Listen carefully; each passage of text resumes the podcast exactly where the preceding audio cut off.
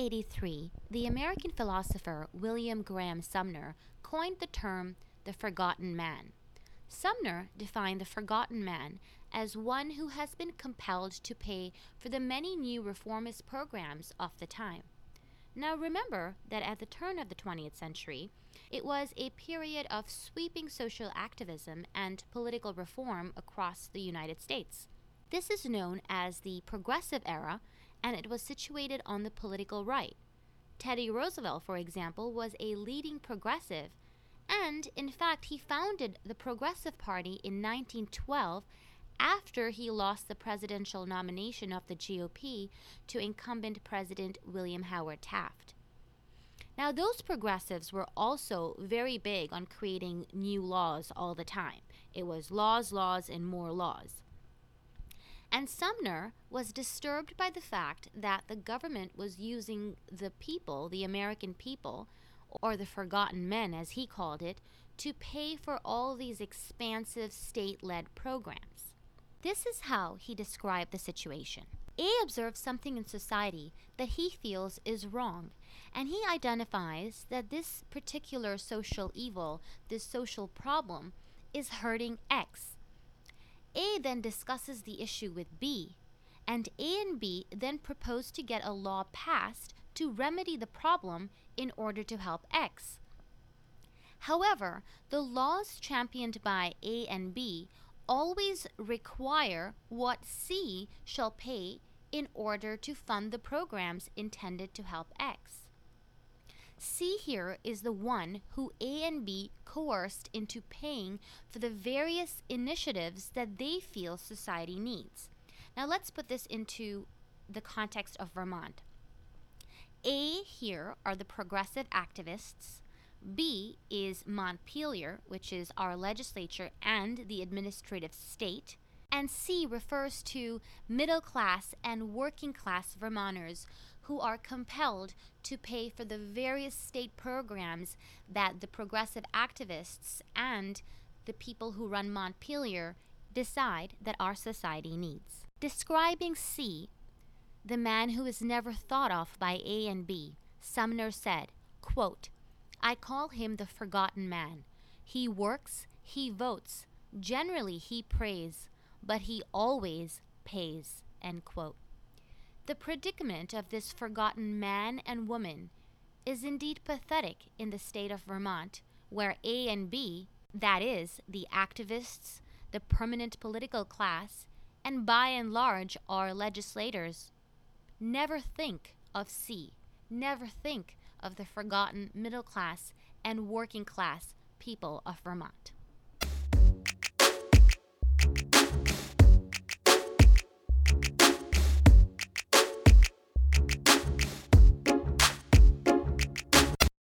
Political concept of the forgotten man has a very interesting trajectory. In the 1930s, FDR appropriated the term and he redefined it to mean the downtrodden, the person who benefits from the various programs of the New Deal. When Trump was elected president in 2016, he famously tweeted that, quote, the forgotten man and woman will never be forgotten again, end quote. Trump was referring to the dispossessed working class Americans whose livelihoods have been deliberately devastated by the anti nationalist and globally oriented elites. For the purpose of this podcast, I will use Sumner's original definition and refer to the forgotten man and woman as those segments of society who are compelled to finance expansive programs of social activism and political reform that those in charge decide that society needs. So, in this case, it would be the rapidly vanishing middle class and working class Vermonters. The Green New Left's activism for the climate crisis, previously known as climate change, previously previously known as global warming, offers many shining examples for how the forgotten man and woman pay the price. Last week, Republican Governor Phil Scott signed a new law that bans single use plastic bags in Vermont beginning next July. Policies such as banning single use plastic bags and outlawing plastic straws form a part of a larger green agenda that aims to re engineer the entire energy economy for the United States. However, as common sense tells us, these policies will not mitigate global temperatures or the rise of sea levels. So they have very little to do with actually saving the planet and speak more to the motives of those enacting this agenda, which is illuminated with surprising candor by socialist turned environmentalist Naomi Klein in her article titled Capitalism versus the Climate, published by the far left magazine The Nation. Klein writes, quote, Responding to climate change requires that we break every rule in the free market playbook and that we do so with great urgency. End quote.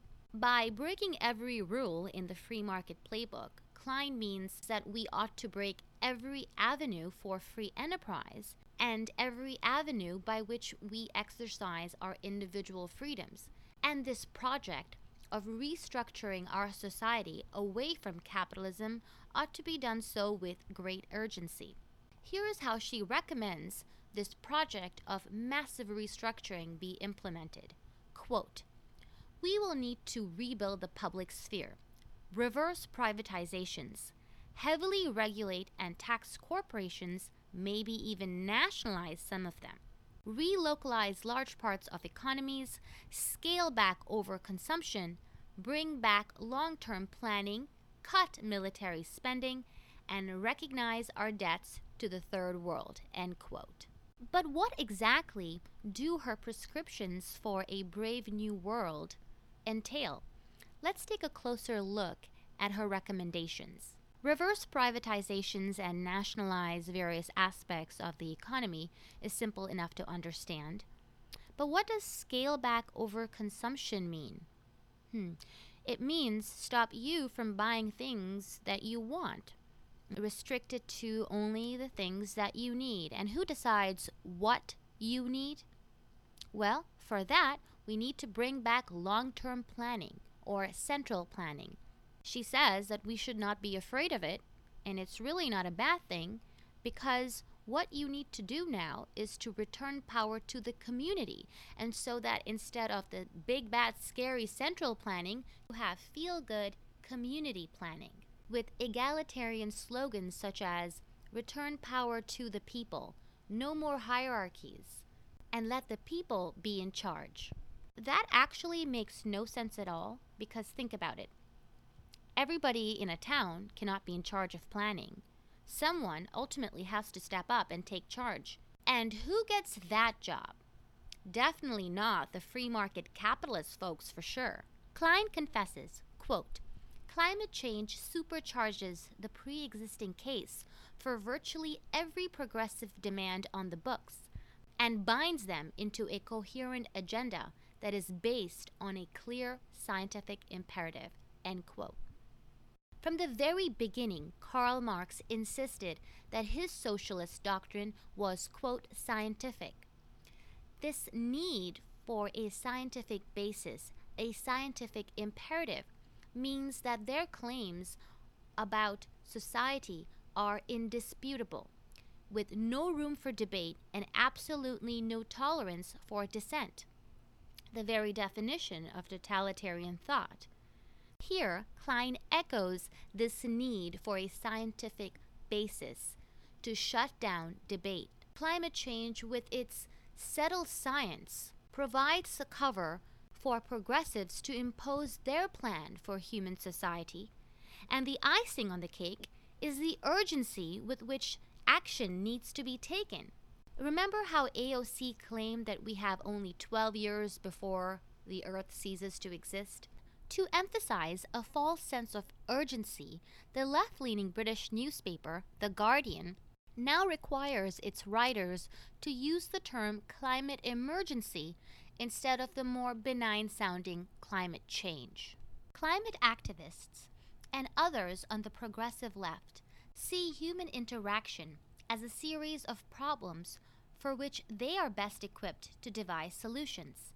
In contrast, those on the right understand that there are no solutions but merely trade offs. As economist Thomas Sowell explains, when we attempt to make something better, we must realize that simultaneously something else may get worse. Sometimes it could get a little worse, sometimes a lot worse.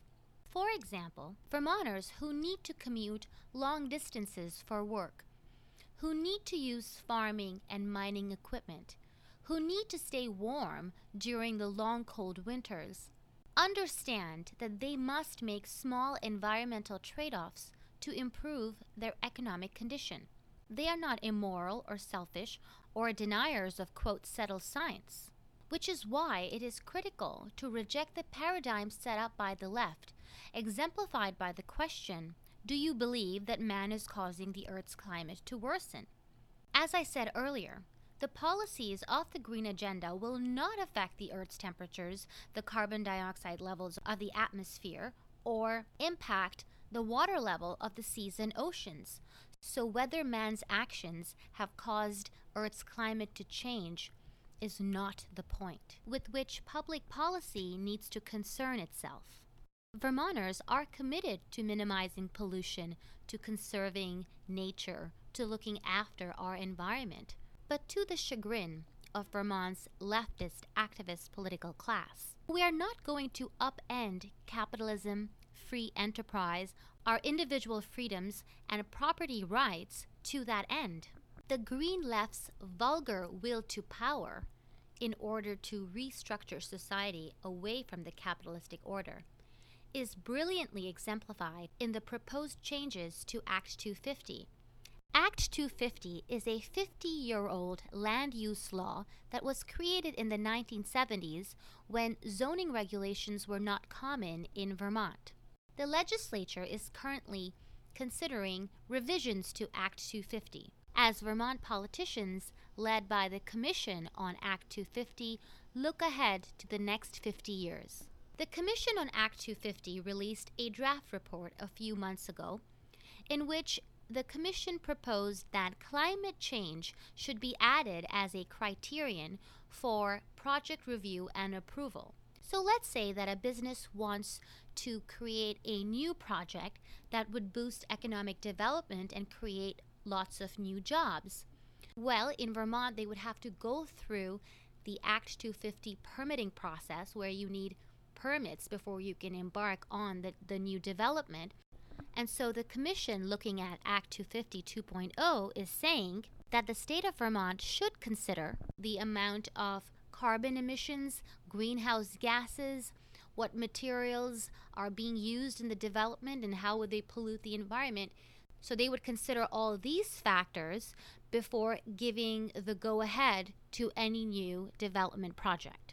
In a state with an already dying economy, adding climate change to further shackle commerce and kill economic development is the last thing that we need. Act 250 is already wreaking havoc on Vermont business owners.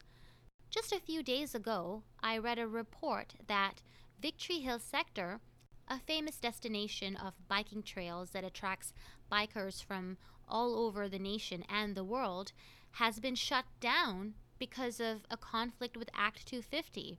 Act 250 regulators decided that the trail network needs to apply for a commercial development permit. John McGill manages the operations of the Victory Hill sector, and he disagrees with the Act 250 ruling.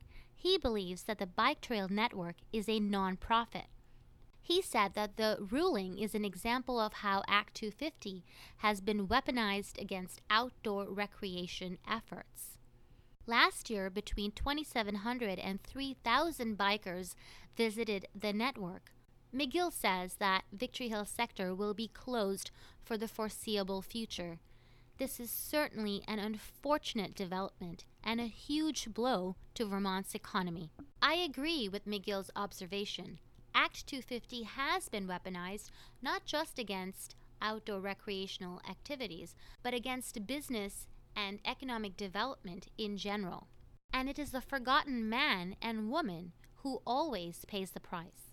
Another very disturbing proposal to Act 252.0 consists of encouraging the migration of rural Vermonters into urban centers.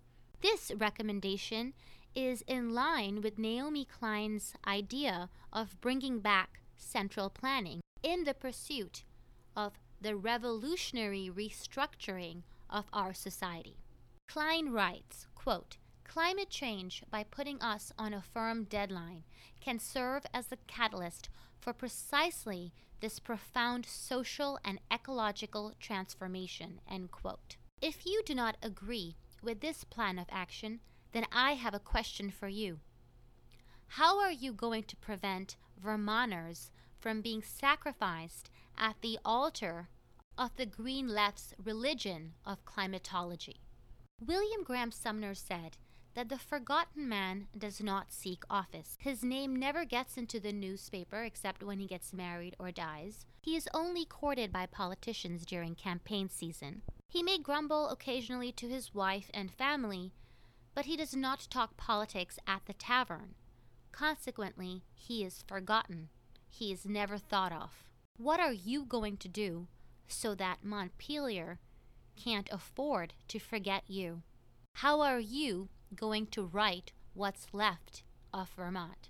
Write to me at megpodcast at gmail.com.